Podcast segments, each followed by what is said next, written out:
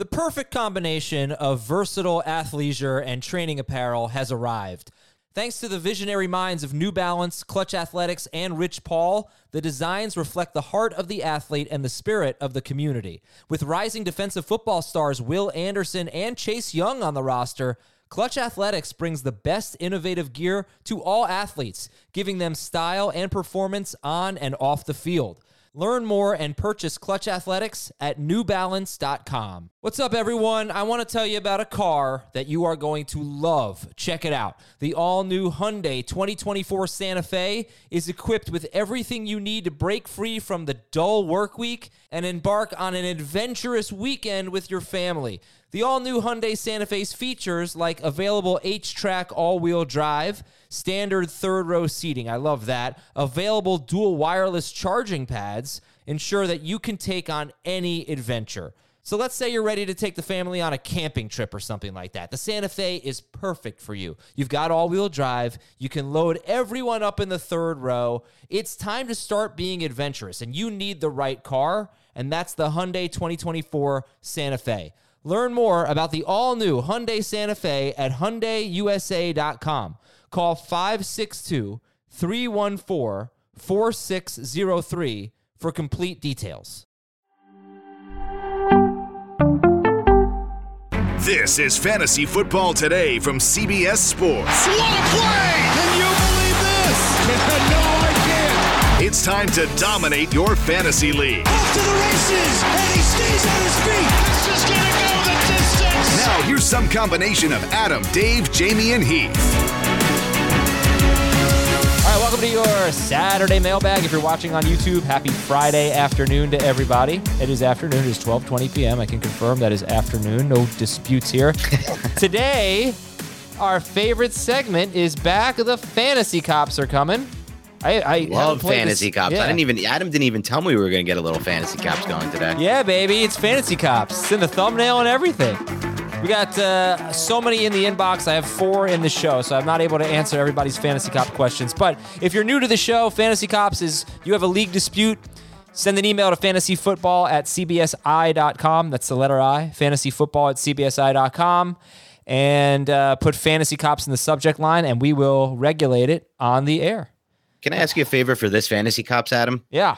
There's been a lot of variations of fantasy cops. I've been a part of some of them, but no matter who the pairing is, or if it's three people on fantasy cops, you're always playing good cop. For once, you got to play bad cop Me? with these leagues, Adam. Yes, Oh, you think I'm always playing good cop? you're always playing good cop. You're like, oh, that's okay. It's okay Oh. to do a trade like Yeah, that. how. like, I'll tell you. I'll give you a real life.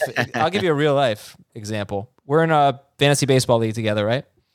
Yep. So I get a text from someone.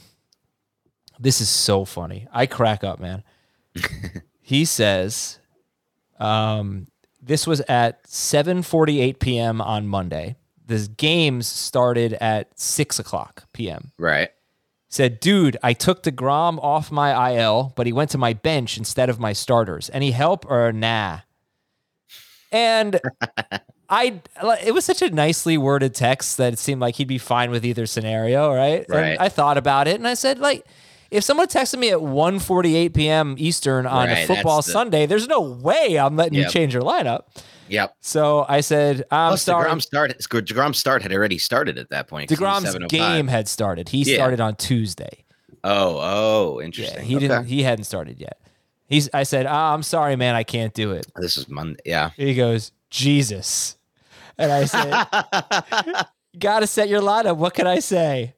I mean, wasted a first round pick on a guy that won't play because you made us draft weeks before the season. But yeah, cool.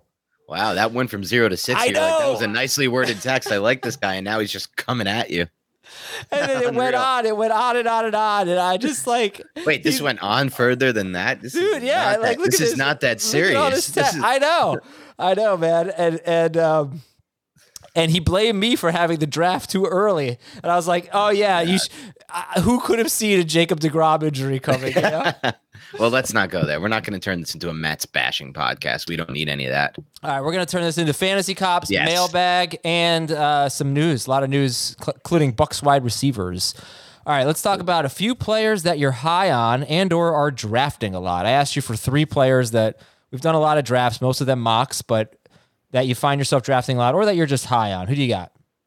This is a fun question. I leaned into that I'm drafting a lot, so I looked back at all of the drafts we've done. We do just just a good heads up for those of you who are listening but may not follow along on the website. We have mocks every single week, and now we're up to two mocks a week. And with every mock draft we do, Jamey Eisenberg writes up a mock draft recap, and then I turn that into a mock draft survey. So you're getting insight from everyone in the draft, and you're also getting a recap of the draft. But looking back through these, I found Adam that I end up with Tom Brady a lot in these mock drafts. It just he continues to fall, sometimes even into that not round nine, round 10 range. And I just can't help myself drafting a guy who crushed the league when it came to first downs against the blitz last year. You can't blitz the guy. He throws downfield at a ridiculous rate. Now he has Julio Jones in the mix, who looks pretty damn healthy to me. So Godwin practicing today, we'll get to that a little bit later. He's looking pretty good for where he's supposed to be at. So I find myself drafting a lot of Tom Brady, Adam, at running back. And this one's going to change. I know it after Sean McVay's recent comments, but I was crushing the Darrell Henderson pick. I mean, he was falling and falling and falling. Nobody wanted anything to do with him, which I think has something to do with his injury history potentially. But he's been a pretty explosive and pretty effective back when on the field. I don't think his injury profile is too much worse than, say, Cam Akers, for example. Yeah. So I found myself drafting a lot of him. And and, And just to, just to, in case anyone Yeah, missed go it, ahead. Sean McVay, he said that he kind of felt like they had two number one running backs, so that's why Dan's thinking he won't be able to get as much Darrell Henderson because his ADP is going to rise. Go ahead. Yep, you nailed it. And then finally, again, a similar player from a similar team. It's Allen Robinson. This one's going to change, I think, because the camp stuff is just crushing me, crushing my soul when it comes to getting this guy at value because he's just making highlight play after highlight play. But Allen Robinson, I just always end up with. I feel like this year, Adam. I don't know if you felt like this in all doing all the drafts. Receiver thins out way earlier than I ever remember it thinning out. We get to that maybe back if you're in the back end of the fourth round, I would say, or even the, honestly the back end of the third round, in that third fourth round range, the entire range. I find myself looking at the board and I don't want to reach at running back because that's not how I d- design my teams. And I need a receiver in that range. And it's looking at guys like Robinson. Maybe you get a chance at a Courtland Sutton, maybe a Jerry Jeudy, but it really does start to get to that point where you got to pick the guy you like and the guy you believe in. For me, that's Allen Robinson. I do sort of agree with you, except there are a few players that I, I think I'm just going to check their ADP now. I'm picking a date, July 20th. So I'm looking at a little bit more than two weeks on NFC, Yeah. which is 113 drafts. And where are these guys going? Can you get them in round three? So Michael Pittman is 27th. So he's early round three in a 12 team league. Tee Higgins and AJ Brown are 28th and 30th. Uh, DJ Moore is 35th. So there's one right there. I, if I'm late in round three and I can get DJ Moore, I feel great about it because I do expect Baker Mayfield to start. The other guy is Sutton. And I don't know where he's going to end up. As of from uh, these 113 drafts on NFC, starting July 20th to August 5th, Courtland Sutton is 44th overall. If I make it, let's say August 3rd, let's just see how many drafts we've had in the last couple of days. Uh, 15 drafts. Courtland Sutton is now 39th. Yeah, he's moving up.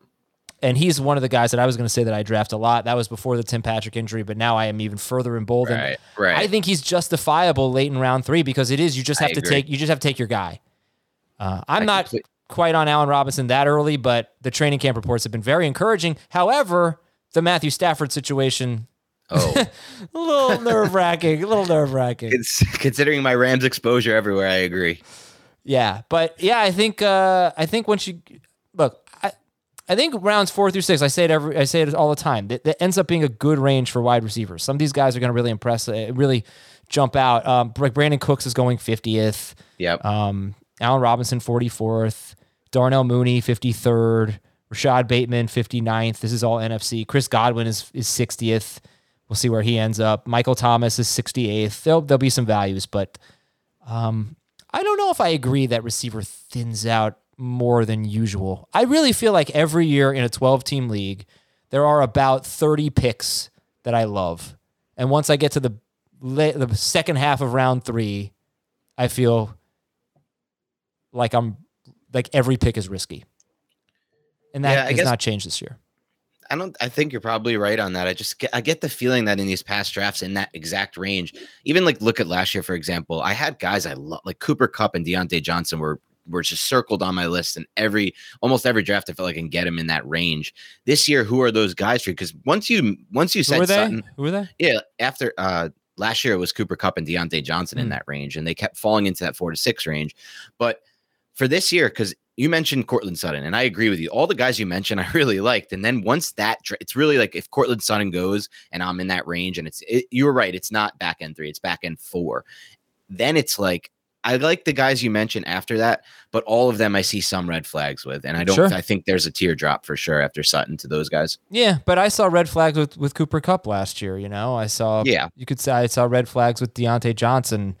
Um, Yeah, I mean you're right. If they're going Right. 40 picks in, they got to have some red Right. Yeah. Okay. Well, uh, my three players that I find myself drafting a lot: Courtland Sutton, Trey Lance, Kadarius Toney. Lance, we talked about on the quarterback preview ad nauseum. He's a guy that you can take earlier than his ADP and back it up with a safer quarterback like Rodgers, Cousins, Carr. You know, go go away from ADP. Um, although, let's see where Trey Lance is going in the last couple of days. He's going 11th ahead of Stafford. Yeah. So you take him 11th, and then two rounds later, you grab Kirk Cousins or Aaron Rodgers. You can do that. They're going 14th and 15th in 50. It's only 15 drafts over the last few days on NFC, but um, Lance and, and Sutton, we just talked about, and Toney, are you in on that too? Yeah, I love all three of your guys there. I'm going to be honest. Toney, Sutton, two of my favorite guys to draft, especially Toney. But Toney is seeing a little bit of an ADP rise. So I feel like the other two, Lance and Sutton, don't have too much more to rise because it's you really got to get bullish if you want to rank Lance any higher than some of the guys ahead of him. Yeah. And and Sutton, like you said, has already ri- risen a bit. But Toney's going to rise because he's having an excellent camp.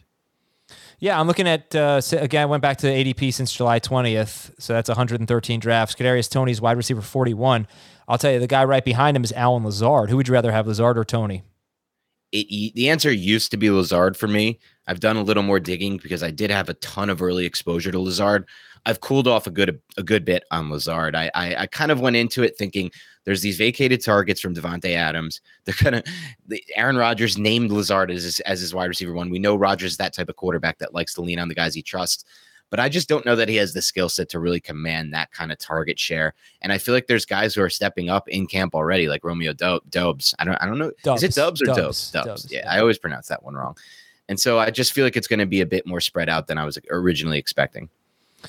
Okay, well, uh, the five guys ahead of Kadarius Toney and Allen Lazard are Michael Thomas. There's no way I'm taking them over him. But the other guys, I, I might. Uh, DeVonta Smith, Drake, not at this point, but I could see. Well, Lazard, actually, I like Lazard. I like Lazard. I'd take him right after Yeah. Michael Thomas. Then it's DeVonta Smith, Drake London, Russell Gage, Christian Kirk, Kadarius Toney. So we'll see. I, I don't know that he's going to get any higher than wide receiver 36, which is Michael Thomas. It depends on this camp, man, because if he's getting all those guys you mentioned, right, with the exception of Michael Thomas, who of them is commanding the potential target share that Toney's going to get in that offense? Unless you think it is going to be spread around a bit with Golladay and, and yeah, maybe- I do with Barkley Okay. and um and I just I don't love to play this card, but I don't know how many wide Mhm. receivers are more injury prone than Toney. That- that's fair. Not Yeah. just in the NFL, right? I mean, all throughout college too. that was what I got when I when I asked my Florida friends about him when the Giants drafted him. They said he's great, but we haven't seen him much. Right. And so All right, those are some players that uh, we like here on August 5th. So we've got a lot of great content on the website, and let's talk about the draftathon. So we're going to do our fifth annual draftathon to benefit St. Jude, and we need you to be a part of it. Usually I say we want you, we need you. We want to raise as much money as we can for St. Jude. Who would not want to contribute to that cause? So please be a part of it, and Dan will give you more details right now. Yeah, it's my first year really j- diving into this thing and becoming a bigger part of it. And it's been really awesome to work with the St. Jude's Children's Hospital, the people we're working with. We're, we're planning a really cool event. It's the Draftathon. Most likely, I don't want to give the fu- the date just yet because it hasn't been fully finalized, but it's probably going to be that last Wednesday of It August. It hasn't been finalized? Not- I sent out an fully yet. email to like 30 people. It's almost definitely August 31st. but- Okay. let's let's let's let's settle down a little bit here but almost definitely august 31st from 6 to 12 p.m we're going to have an unbelievable show that's going to have guests from the fantasy community basically the best of the best from the fantasy community i mean we even get guys that i love like the deep deep dives the Rich Hribars of the world the people that i think are the my favorite guys He's my face, probably my favorite guest. So Yeah, I mean, Rich has He's mainstream every- now. Is he mainstream now? I guess Rich is considered mainstream. No, now. He's, used he's I was just saying since I like him, he, he must be Okay. mainstream. he must be mainstream now. But we got we're gonna get unbelievable guests from the fantasy community. We're gonna get some athletes again, most likely, which will be cool. Maybe a celebrity appearance here or there. Maybe you get something cool and fun from the CBS side in that. So we're not gonna te- we're gonna tease it all out. I'm not gonna give away too much, but it's awesome. You join us. It's from six to twelve p.m. It's six to midnight, and it's just constant, nonstop fantasy talk, fantasy advice, but but also fantasy hangout. Like you come, you hang Yeah, out. yeah. It's a lot of fun. It's more of like a PG thirteen version, the, at least as far as we go on fantasy football today. so you have fun. So you have fun with it. You join us, and more importantly, if you can, whatever you can donate, please donate to St. Jude's. We're actually hoping to get up soon, starting next week, onto our streams, a button where you can just click it and donate to St. Jude's. And we're going to have some fun events around this too that you can hopefully join as well. We'll be giving out listener league uh, entries. We'll be giving out things of that nature. Um, so there will be an eBay page. That's where most of our drive is. So we're going to start promoting and advertising that once that goes live on Monday, this coming Monday. And so if you want to donate, you can donate straight through the button, but also you can join the eBay page where we'll be having auctions of fun things, championship belts for your leagues. You can get Adam Aizer to announce your first round, fun little things like that. Join our listener Yeah. league. So be on the lookout for all of this. We're really excited about it. And to me, it's one of the best things we do every year. Okay, so seeing a comment here in the chat. Mhm. Uh, apparently, it is Romeo Dobbs, and he had to correct Ooh. it because all throughout his college career, his coach called him Dubs. But and even the pronunciation guide apparently said Dubs. Yes. I knew I was going to get it wrong. but it's Dobbs, All right. not Dobbs. Doubs. This is like a Tunyon Tunyon situation Yeah, all over yeah, again. Totally. Those Packers and their pronunciations. News and notes. Chris Godwin was wearing a brace at practice, so he's back at practice, but but don't get too excited yet. They're being cautious with him. And meanwhile, Mike Evans left Friday's practice with a hamstring injury. So no idea the severity. That happened just a couple of hours ago as we record this. Roger Goodell appointed uh, former New Jersey Attorney General Peter Harvey to hear the appeal in the Deshaun Watson case, and we hope to have some closure on that soon. Matthew Stafford's elbow pain is a little abnormal for a quarterback, according to Sean McVay. So it's what's your read on this? I don't have a good read on this, but it's so important because so much of fantasy, so much of our fantasy success is tied to this guy. I mean, there you're seeing Cam Akers drafted high, Cooper Kupp, Allen Robinson, we talked about earlier. I'm hoping it's nothing. I was worried about Stafford going into last year because of the back issues that he had with Detroit, and he played through everything, made it through the full year. I lean more toward being bullish than bearish. I think he's going to play through this thing. Marlon Mack says he is back to his pre Achilles tear form, and he could just be a headache in that Houston backfield. Uh, this is what ESPN's Josh Weinfuss uh, said about Rondale Moore. And I just recorded a, f- actually ended up being about nine minute profile about Rondale Moore with Jacob Gibbs.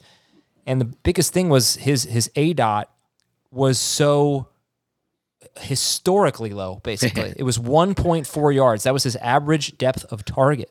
So he was just not used downfield. Uh, but this is what ESPN's Cardinals beat writer said. Rondale Moore's speed will be a major component of the Cardinals' scheme in 2022 in all areas, from behind the line of scrimmage to downfield. So if he can get downfield a little bit more, he's got some potential to be a nice sleeper. Peter King says Robert Woods looks like he's back to his normal self. Brandon Aiyuk has had a good camp. Romeo Dobbs has had a good camp. Donald Parham of the Chargers, tight end, he's having a good camp.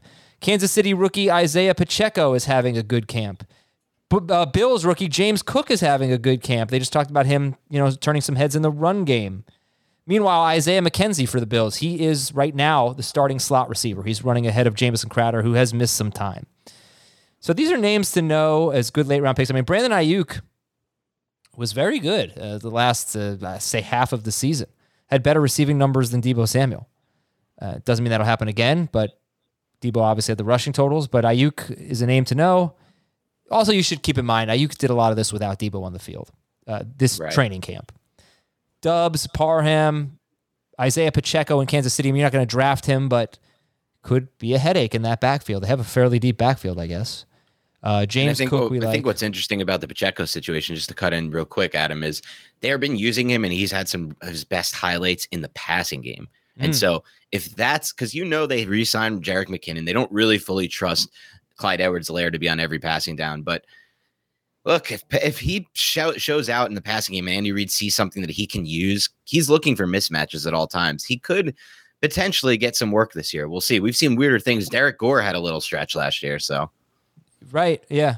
Uh, I, Javonte Williams, there's been some mm. uh, I don't want to say controversy, but disagreements about the type of split he's getting right as the number one back. Is it 70 30? Is it 55 45? what you follow the beat writers pretty closely. What is it with Javonte Williams?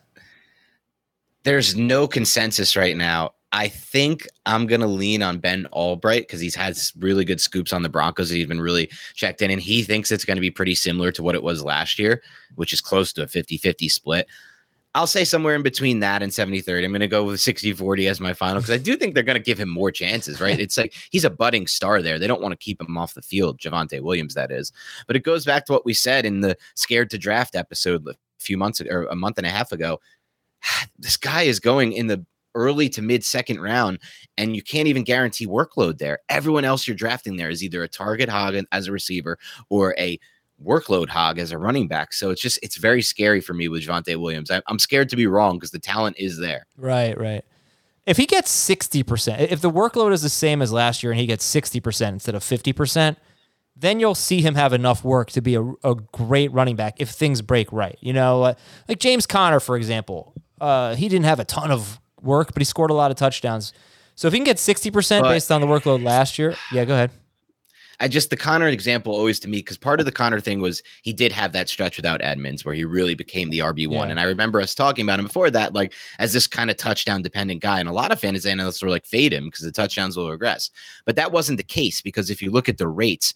Almost nobody in the NFL, and this was surprising to me, ran the ball at a higher rate in the red zone than the Cardinals. I don't know if that's necessarily going to be the case with the Broncos now that they have Russell Wilson.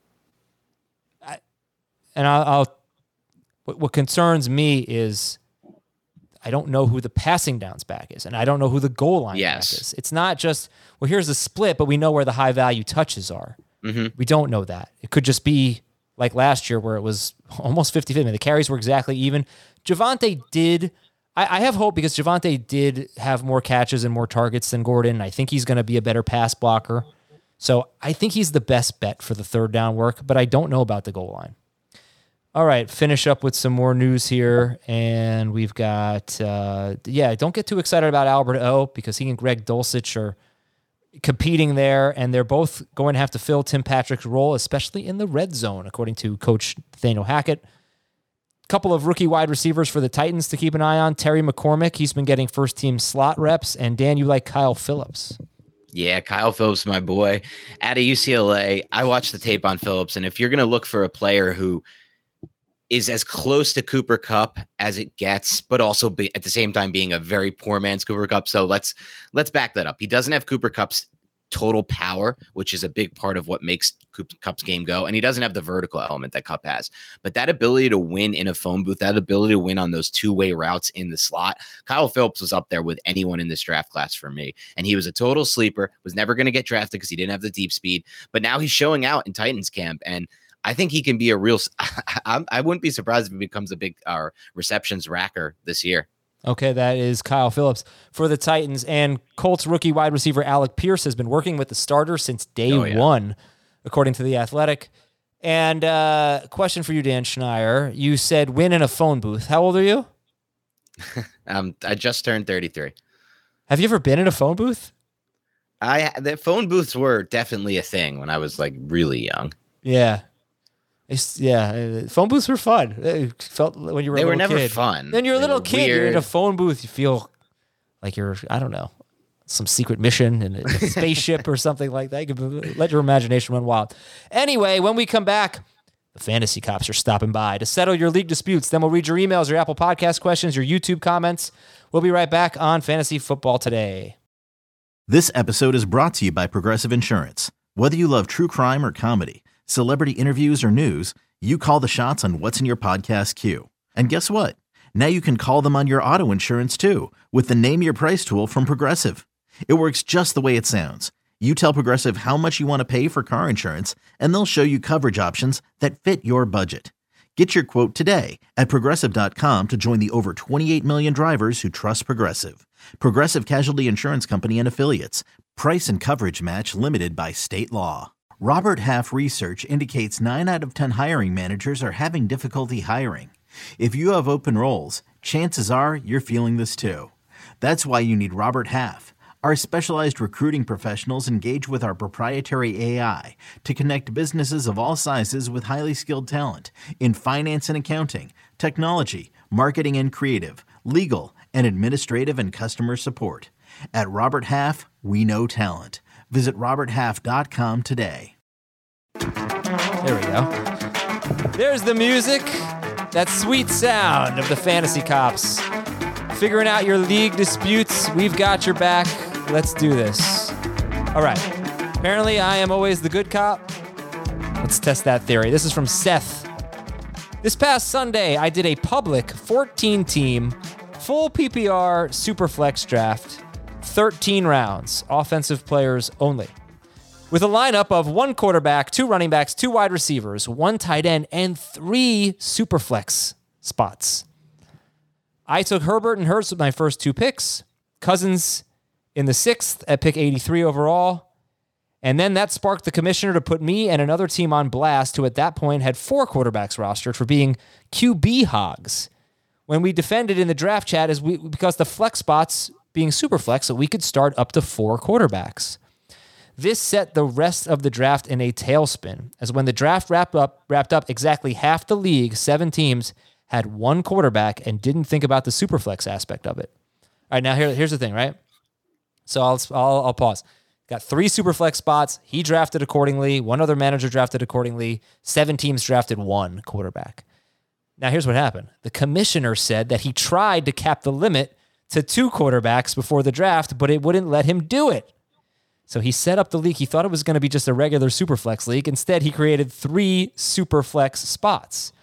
30 minutes after the draft finished, the commissioner posted in the league that he meant to put the flexes as one superflex and two standard and set the limit of quarterbacks roster to two per team. He said that I and the other team that has five quarterbacks need to drop down to two QBs in two weeks, or he will go into our rosters and drop the quarterbacks that went after our first two drafted. He put the stipulation that we cannot trade these away for anything, but rather we have to drop them into the free agent pool to give the other seven teams a chance at a better choice of a backup quarterback. My. God. What is the right course of action here? Would you let our two teams make trades to get down to two? Would you schedule a redraft? Would you tell the seven teams with just one quarterback to run to the waiver wire right away? Oh my God, there's so much to unpack here. Let me start by saying this was originally he called this a public league. This is the most intense public league I've ever heard of in my life. Like this is a public league. You got a chat going, you got a commissioner going nuts. Let me say this. The only thing that would be even remotely fair in this scenario would be to redraft with the rules that he never told you before the draft, but then told you after the draft. Yeah. This idea that you can just cut these players you took in like round four, five, six is absurd. But also, let me just say this, Adam. No one drafted accordingly.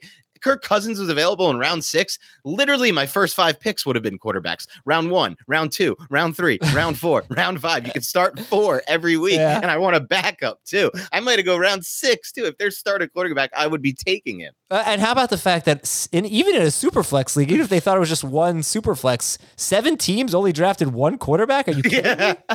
That's absurd. Uh, Oh I you got to redraft. You got to redraft. Total redraft. All right. Well, anyway, let's go to Cam from Winnipeg. Dear Harvey, Mike, Louis, and Trevor. Harvey, Mike, Louis, and Trevor. Harvey, Mike, Louis, and Trevor. Why do I never get these right? This is hard. I don't know what this is. Uh, Harvey Dent. Oh, s- Suits.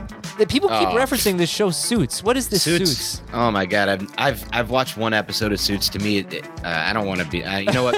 Our listeners like Suits. Enjoy that show. That's all, All I'll say. Uh, okay. This email comes baked like lasagna as there are layers to the situation.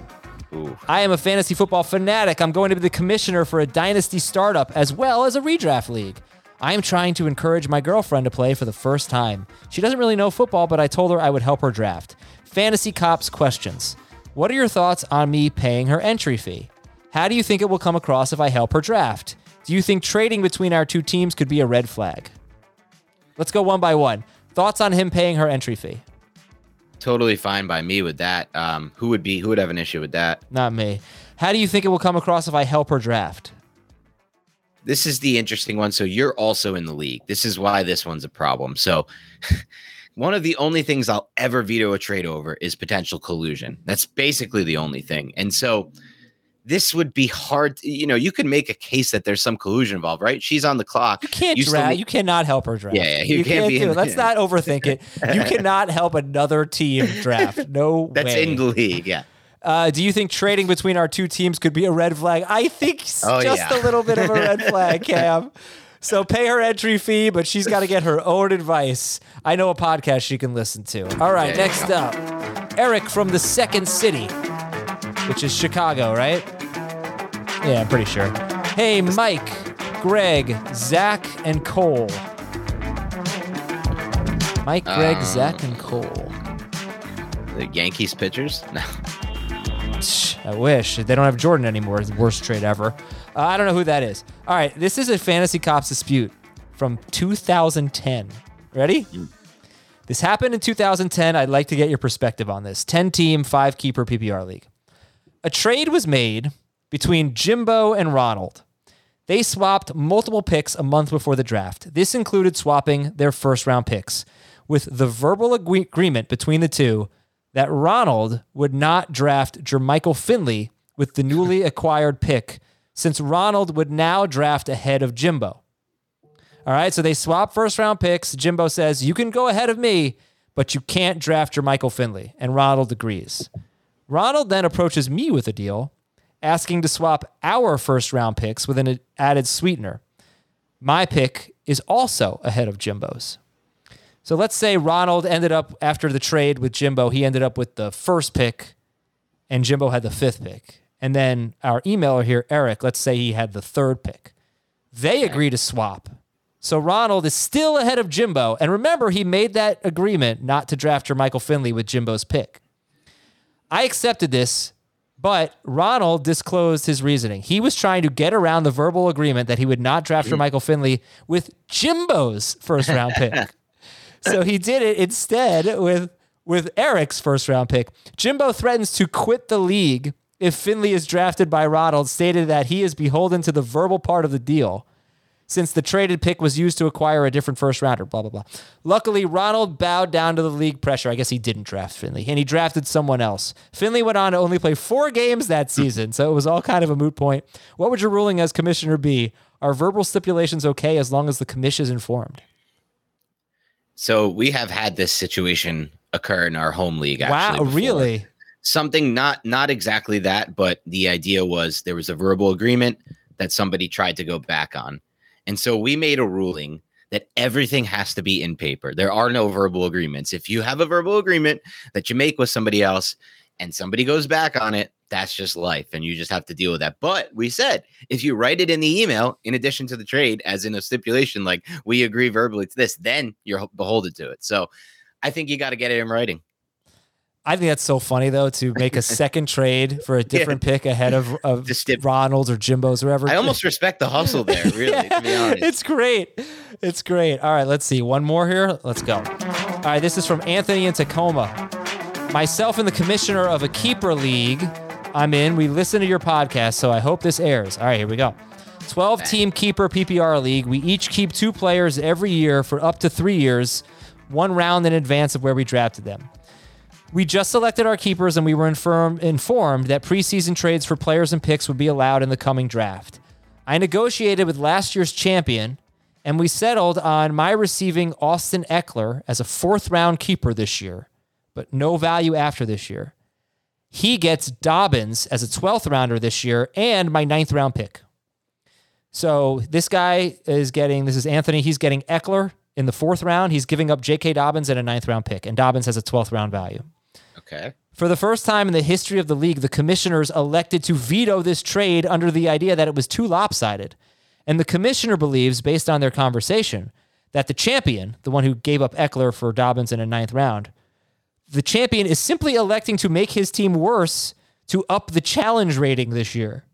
I feel a bit bothered by this outcome, and I'm willing to hear y'all's opinion, maybe to help smooth things over for me. Is this a totally lopsided trade, needed to be vetoed, or is this an abuse of commissioner power? Oh, this is a total abuse of a commissioner power. Let me start by saying that. Now, first of all, what is a challenge rating? Are you aware of this, Adam? Is that something on the site? Absolutely Or- not. I think he's okay. just uh, a very cocky. First of all, I don't. I don't think that he's doing anything wrong here. But I was going to say he's a very cocky commissioner who or a champion who thinks And- that he can win uh, win And with let me a worse that- team. But it's a the trade is fine. Right. I was going to say, let me say this. You're getting Dobbins at a 12th round value plus a ninth round pick. Yeah. Like, that's not bad at all. And you can only keep Ekeler for this year. Right. I don't know how the Dob- other. Yeah, Yeah, this is not bad at all. Oh. So this is nowhere near vetoable. But also the idea that the champion is trying to make his job harder, that I don't buy into either. look at you. Look at us agreeing on everything. I know. It's How not about good. that? it's not good. What's wrong with that? There needs to be a little dissension here between us, Adam. All right, we'll we'll get there. Uh, We'll we'll, get get, there. This is from Eric from a large island in British Columbia. Is By that your way- most quoted movie thing? You always do the Eric. Yeah, I think it's probably. Does anyone on here know what the Eric is besides Adam? I've learned Yeah, it because I'm sure we have 196 people watching right now. what is Eric from? Oh, look at this one from Castor Troy. I know what Castor Troy is from. Ew, two Giants fans? I can't. I don't blame you. I can't either. You know what is- Castor Troy is? Um, he's yes, yes, he's uh from one of those movies with it's it's Nicolas Cage, right? Uh-huh. Is it the Face Off one? the face. We just call it face off. But yes, it is from Yeah. that one. I'm losing my voice, by the way, so I hope I can make it through the rest of the show. All right. Uh, this question is from Eric. It says Keeper question 12 team league, start two flexes, half PPR, four point for passing touchdown. Uh, should I keep Justin Herbert or Javonte Williams? There's no rounds attached to either, No. and they said no super flex, right? Correct. Javonte Williams. All right, this is from Dr. Will. I'm a contending team in a 12 team dynasty league. I got what I believe is a nice offer for Tee Higgins, Ooh, my number one wide receiver. But should I take it or ask for more? I was offered Sutton and a mid 23 first and a mid 23 second for Higgins Whoa. and a late 23 third. whoa, yeah, you should take that. Yeah, oh my take that. god, you get a first out of it too, and a second. I, I love this trade in Dynasty for you. By the way, I don't even know that necessarily that Higgins is. I like Higgins over Sutton, but man, Sutton's not a bad play either. There, It's possible this was written before the Tim Patrick e- uh, injury. Kevin said uh, Billy Madison. Yes, Yeah. that's where Eric is from. You're giving the company to Eric? this is from Jalen Hurts fan. I did my draft last night. How do you think I did? Two QB league. I had the eighth Hmm. pick. Um, I have Jalen Hurts and wait, it's a two QB league. He has Jalen Hurts and Lamar Jackson. You took Wow. Hurts before Jackson? I'm confused because he said bench Lamar Jackson. But all right, QB. yeah. all right. Uh, okay, Jalen Hurts and Lamar Jackson, Najee Harris, Cam Akers, What the? Tyreek Hill, Michael Pittman, and then he has Irv Smith and Courtland Sutton. This team is like incredible. Are Yeah, you it's kidding like me? too loaded. That doesn't make any sense. Maybe it's a ten team league. I don't know. This might have been the one he was drafting with his girlfriend, and he got his girlfriend to just throw the picks. This is from Scott Matthew. 12 team half PPR keeper league. AJ Brown in the sixth or Cam Akers in the 10th. Oh my god. I'm gonna go AJ Brown in the six. I've just soured so much on Akers. Okay. From Jared, 10 team standard scoring league. Start three receivers, no flex. What kind of draft strategy would you lean on here? Uh, I listened to the recent format podcast and uh, you said two wide receiver versus three wide receiver changes your strategy more than PPR versus non. How do you balance that? Yeah, this is a good question. I've never played in a non PPR three receiver league without a flex because that flex you're going to want it to be a running back, but you don't have a flex. So this is interesting. How would you approach this draft? To me, Adam, I still think you need to be more running back heavy than normal here because I know you have three receivers to fill here, but it's only 10 teams. So that means, you know, th- that's goes through wide receiver, almost just a little past wide receiver two range. So for me, I'm still leaning into the strategy we had for our standard league uh, podcast segment. I think I'm gonna probably just not. I'm gonna really focus on running back and wide receiver, Okay. and not quarterback and tight end early. I think, you know, look, everything changes if Travis Kelce falls to the end of round two or something like that. That'd be one thing, but I think my first five picks are going to be running backs and receivers, and just get the foundation of your team there. Uh, but again, I've never done it, so we'll see.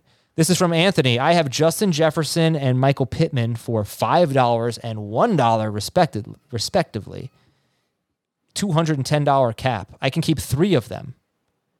Which of the following would be your third? Um, Diontae Johnson for five. He already has two receivers, Jefferson and Pittman. Diontae Johnson for five, Akers for four, or Bateman for two. Oh my god. This build makes me want to go away from who I would normally say, which would probably be for me Bateman for two because I love Rashod Bateman. But this build makes me want to say Cam Akers. Are, are you similar with that, Adam? Because he's Yeah. so strong already at receiver. Yeah. Yeah, I would. I mean, if if Diontae Johnson or Rashod Bateman were AJ Brown or something, yeah, if they was like a, a top fifteen receiver, then sure. But I think get the running back. All right, this is from T on the East Coast, the mushroom capital of the East Coast. What's that? The I mushroom capital, of the no East idea. Coast. What kind of Uh, mushrooms are we talking? Yeah. Also, uh, great question. Definitely need some some clarity there. Let's see. I'll just Google. The Aaron Rodgers kind, or Uh, Kennett, Kennett Square in a borough in Chester County, Pennsylvania, is the mushroom capital of the world. I would have never guessed that. Superflex League, we get one keeper. Akers for a fifth, Javonte for a tenth. Oh, just come on, Javonte. Oh, whoa, wait, Javonte wait, a there's two more. There's two more. Okay. Adams for a second, No, Dobbins for a fifth. no. Javonte Williams for a tenth. Bang. Bang. It's a Time. huge keeper. Time for your emails. Hey, Jose, Alec, Kevin, and Yusei. No clue. Oh, come on, man. I think those are uh, Blue Alec. Jays, Blue Jays pitchers. Like Kevin Gausman. Yep, Alec Manoah. Or that's my Alec team. That's my team name. Sorry, Alec Great team name. He's so proud of that, as he should be, to be completely honest. Thank you, thank you. Jose uh, Bar- Jose Berrios and Okay. Yusei Kikuchi, right? Oh yeah, yep. Yep. You say goodbye. I discovered your show a few years ago. I become a huge fan. Thank you. Uh, I'm in a new 12 team league this year. Five man keeper league going forward. I've got the second overall pick, and I'm wondering if I'm overthinking about concerns about age and injuries for Ekeler and McCaffrey. Am I crazy to ignore the upside and take a younger and hopefully more durable player like Najee Harris? To me, the way I draft Adam, the answer would be yes. I would never take Najee Harris over those players.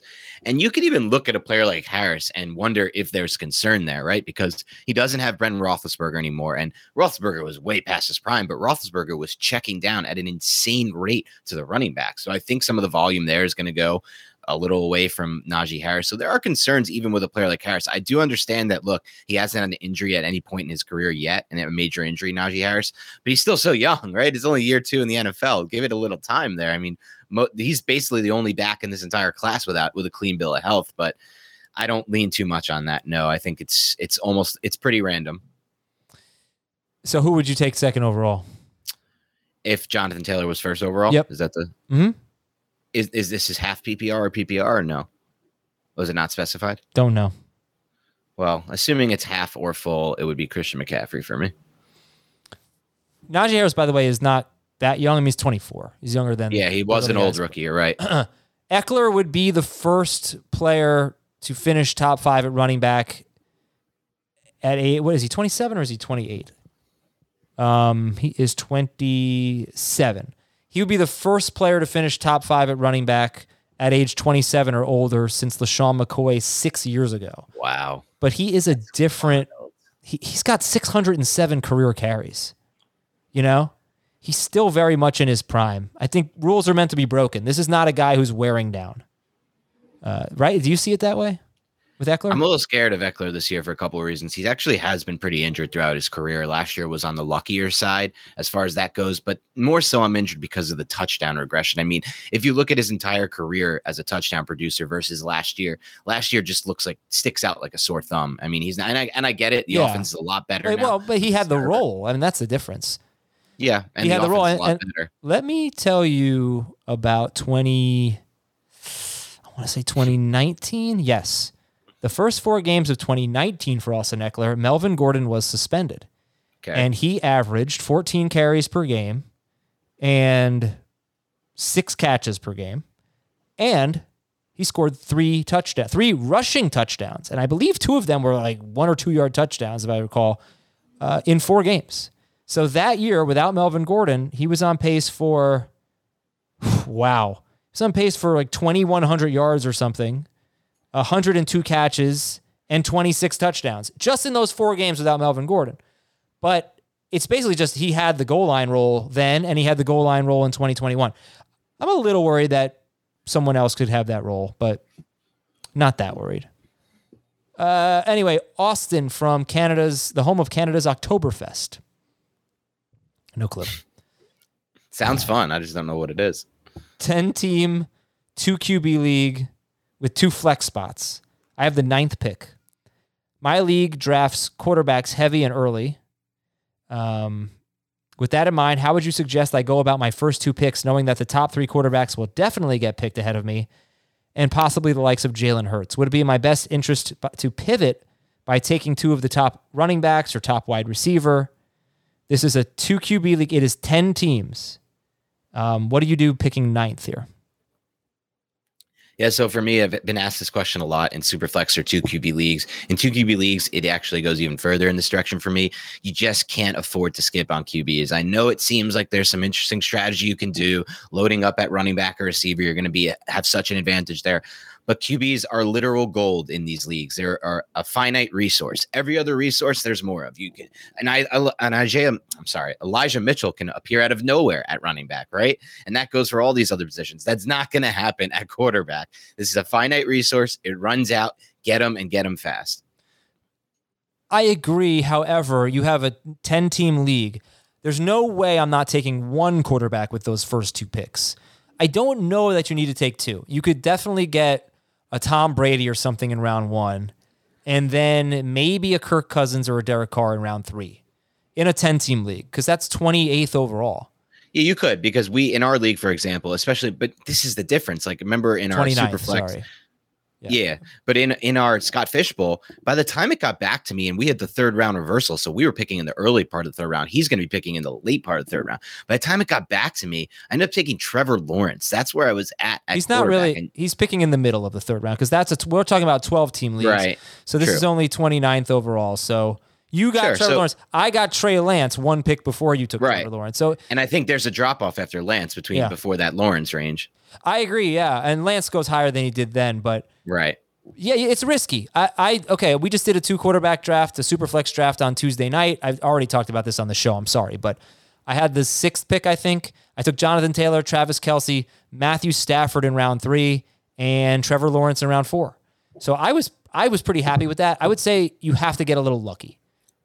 But it it could happen. Um, And you have to know your league. If you drafted with these guys and girls before, you have to know if it's one of those leagues Yeah. where everyone's just racing to get those quarterbacks or not. Hey, remember that pick by pick series we did on Monday, Dan, and all the articles are Yeah. published? Yep. Yeah, why is it that my my articles are like the only ones that aren't on the website? They were They on should- the website for about five minutes, and then they must have been so bad that you pulled them.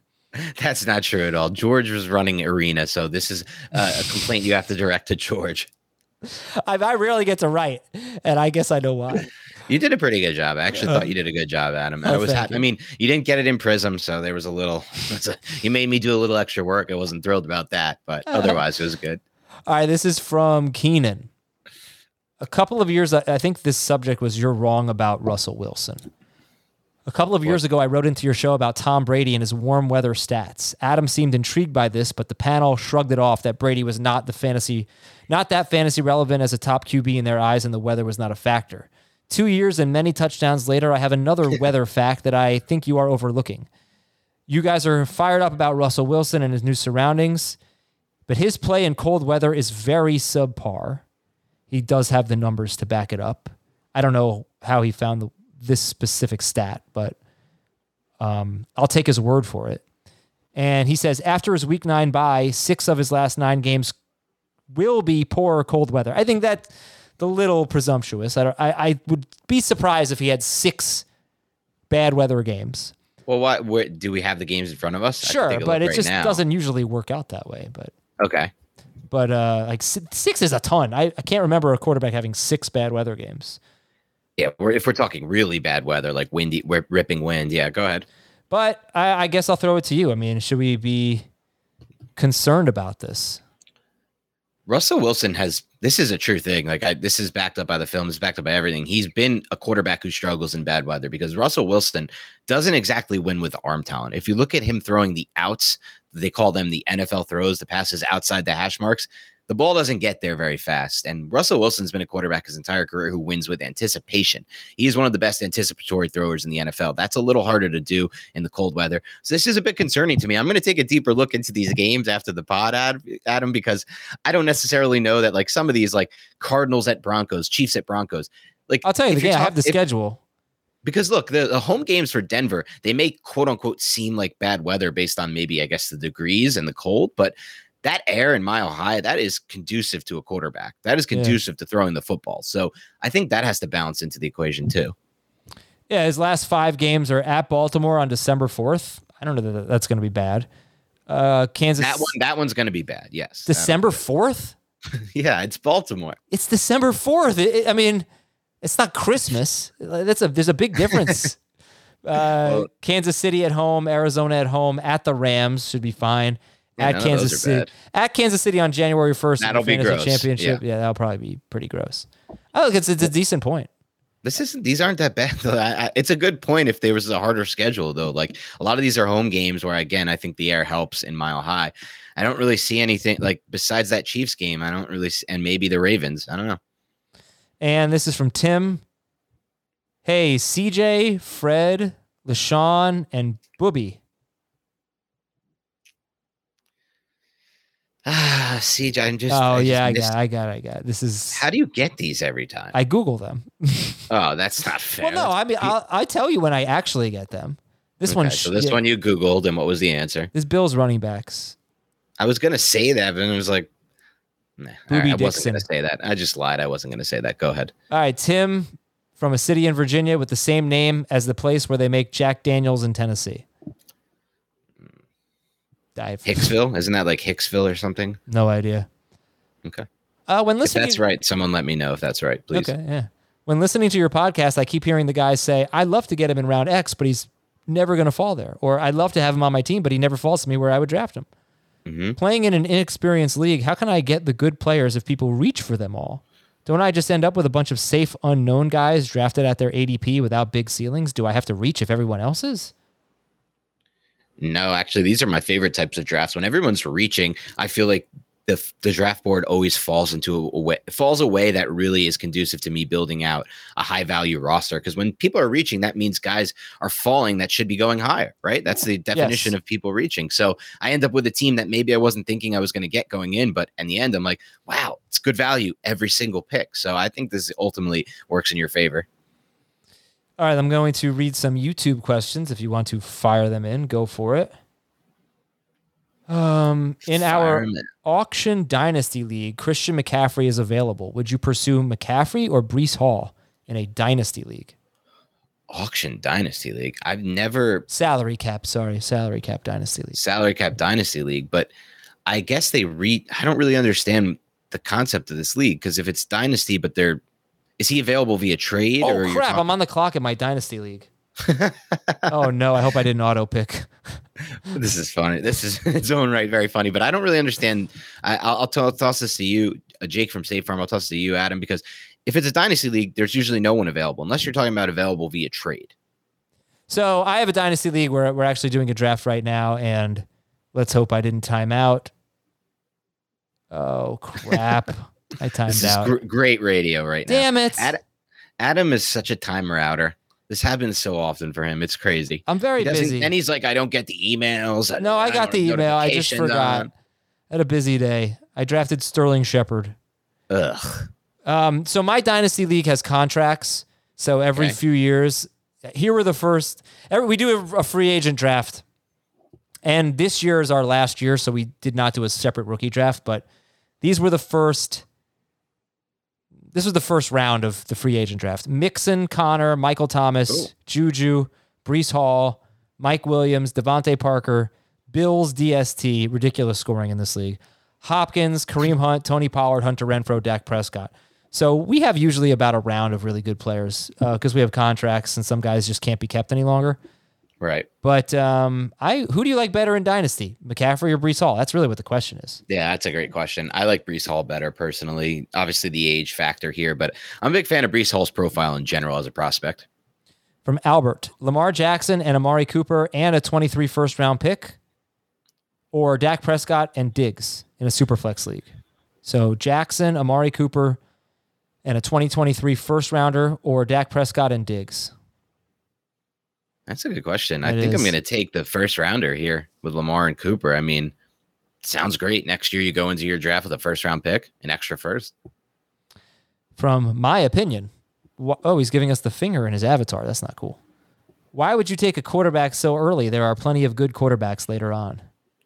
I agree. I don't take quarterbacks early unless it's. We were talking a lot throughout this podcast. We've been talking a lot about two quarterback and super flex leagues. In those leagues, you have to take them because there's finite resource. And the one QBs, I'm with you. Yeah, it's just a matter of if you're in round four and Justin Herbert happens to be there. No, I don't take him. No, I probably don't either. But I do think my strategy has changed a bit because in in past years there hasn't been this nice grouping of like the Brady range, like the range with like Brady, Russell Wilson, Dak Prescott, that whole range in round eight through ten. That I never used to have, so I would wait all the way until the end. Now I'm not waiting; I'm getting one of those because then I see the teardrop. uh, Andy wants to know Skyy Moore or James Cook in a PPR Dynasty League. It's a great question. Uh, this is these guys were drafted. I did four different dynasty drafts. They were drafted within one or two picks in every single one of them. Moore went ahead in all of them. I would still take Skyy Moore over James Cook in a PPR league. From Joe, out of these guys, who should I keep? Javonte Williams in the sixth, in the sixth, Justin Herbert in the seventh, Jaylen Waddle in the ninth, or Jalen Hurts in the thirteenth. So I have to assume this is one QB league because it wasn't uh, specified otherwise. And so for me, it's Javonte Williams in the sixth. Yeah. Oh boy, Jalen Hurts in the thirteenth is tempting, but okay. I agree. Javonte. Uh, this is from Carlton. I have the twelfth pick in PPR. I'm hoping Diggs and Lamb fall to me, or should I do wide receiver and Kelce if available? Like them both. Uh, for me, it's wide receiver and Kelce. I'm just a big believer in getting one of these tight ends, man. I mean, look, if you get past a certain range of tight end this year, it gets so gross. I was looking at our rankings, Adam, and I think after after the Goedert, um, Hockenson, and Schultz range, right? Like once you get to those guys, I look at the next 10 guys ranked, Adam. I don't think that the guy ranked first is any better than the guy ranked 10th in that one through 10 of Not of Zach nine through- Ertz. is Ertz is the only one I uh, consider, but yeah. now there's just that's the only. One I agree one, with you completely. I mean, I know Gerald- uh, we just did the tight end podcast earlier this morning, and you're always going to hear some Cole Kmet hype on our show, but that could just be that could completely blow up in Mm-hmm. Our faces. But we're taking him so late, so yeah. But there's no reason why a tight end that does not even get drafted is a free agent pickup could not be better than Cole Kmet. You know, Yeah. like Dalton Schultz was last year. 100. percent So yeah, I, Kelce. If Kelce's available at twelve, it's a no brainer for me. Diggs also, Lamb fine. I would probably take a guy like D'Andre Swift or Alvin Kamara over CeeDee Lamb. In fact, I would. would. I would not take Swift, and I would probably not take Kamara. I mean, if you think if you think wide receiver gets thin in round three and four, you should look at running back. oh, I feel like it's the opposite, Adam. I feel like running back is there's weirder. There's guys in the dead zone that I never would take in previous years. Ezekiel Elliott's going in round four, for example. No, he's not. Yeah, yeah, yeah. He's been falling into a little bit of round four. It's So, been late round three, a little bit in round four. I mean, it depends what you look at because that's As long big- as George Maselli's not in your draft, it- he's going. Well, if you're looking three. at our drafts, that's different. But if you're looking at fantasy pros, Ezekiel Elliott's going thirtieth. And I haven't seen any draft where he's gone that high yet. and um, let's see, David Montgomery's 32, James Conner's 32. Right. Where's that range is better than it used to be. And then even if you go a little further, J.K. Dobbins in that next range. I mean, that used to never be able to get. Like last year, we were taking Mike Date Peep. Not not we. You were one of them, Adam. I was never one of them. I, I, am going to I am going to drive to New Jersey and hit you with a Jersey Mike sub. If you tell anyone one more time that I drafted Mike Davis, I did. I did not like Mike Did Davis. you not draft Mike Not Davis in- single- in, our one? Okay. And I was, I was, you know, I was it- kind of on the fence about Mike Davis. It was Myles but it was Myles Gaskin. No, Myles Gaskin was the one that I was like, "There's no way I'm drafting Myles." Gaskin. I I did not like either of those two guys. You have to stop. I unfairly have put me. Adam in, and he is a bigger believer in the dead zone than most, but I guess he wasn't in on these two dead Not zone the- no, but the point, the point being, those were two of the guys you were getting in that same range last year, right? Don't you think these Yeah. guys are way better than those guys? much.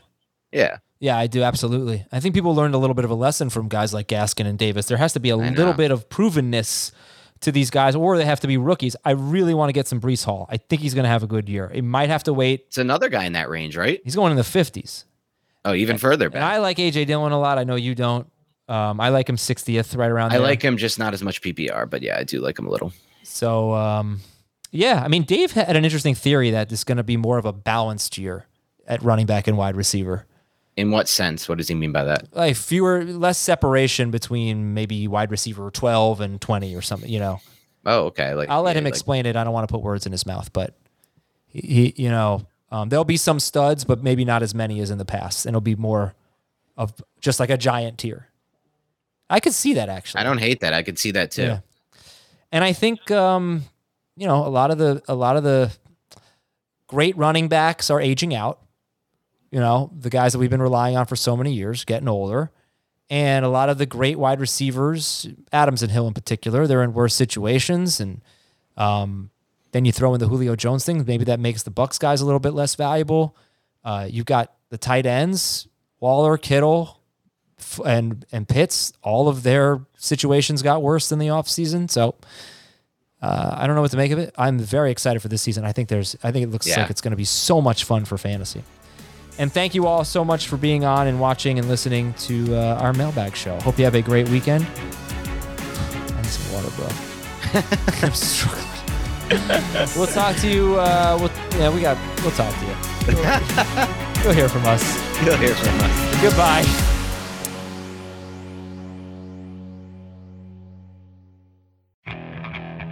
Okay, picture this. It's Friday afternoon when a thought hits you. I can waste another weekend doing the same old whatever, or I can conquer it. I can hop into my all new Hyundai Santa Fe and hit the road. Any road. The steeper, the better. Because my all new Santa Fe is available with HTRAC, all wheel drive, so I can hit the trail without a worry in the world.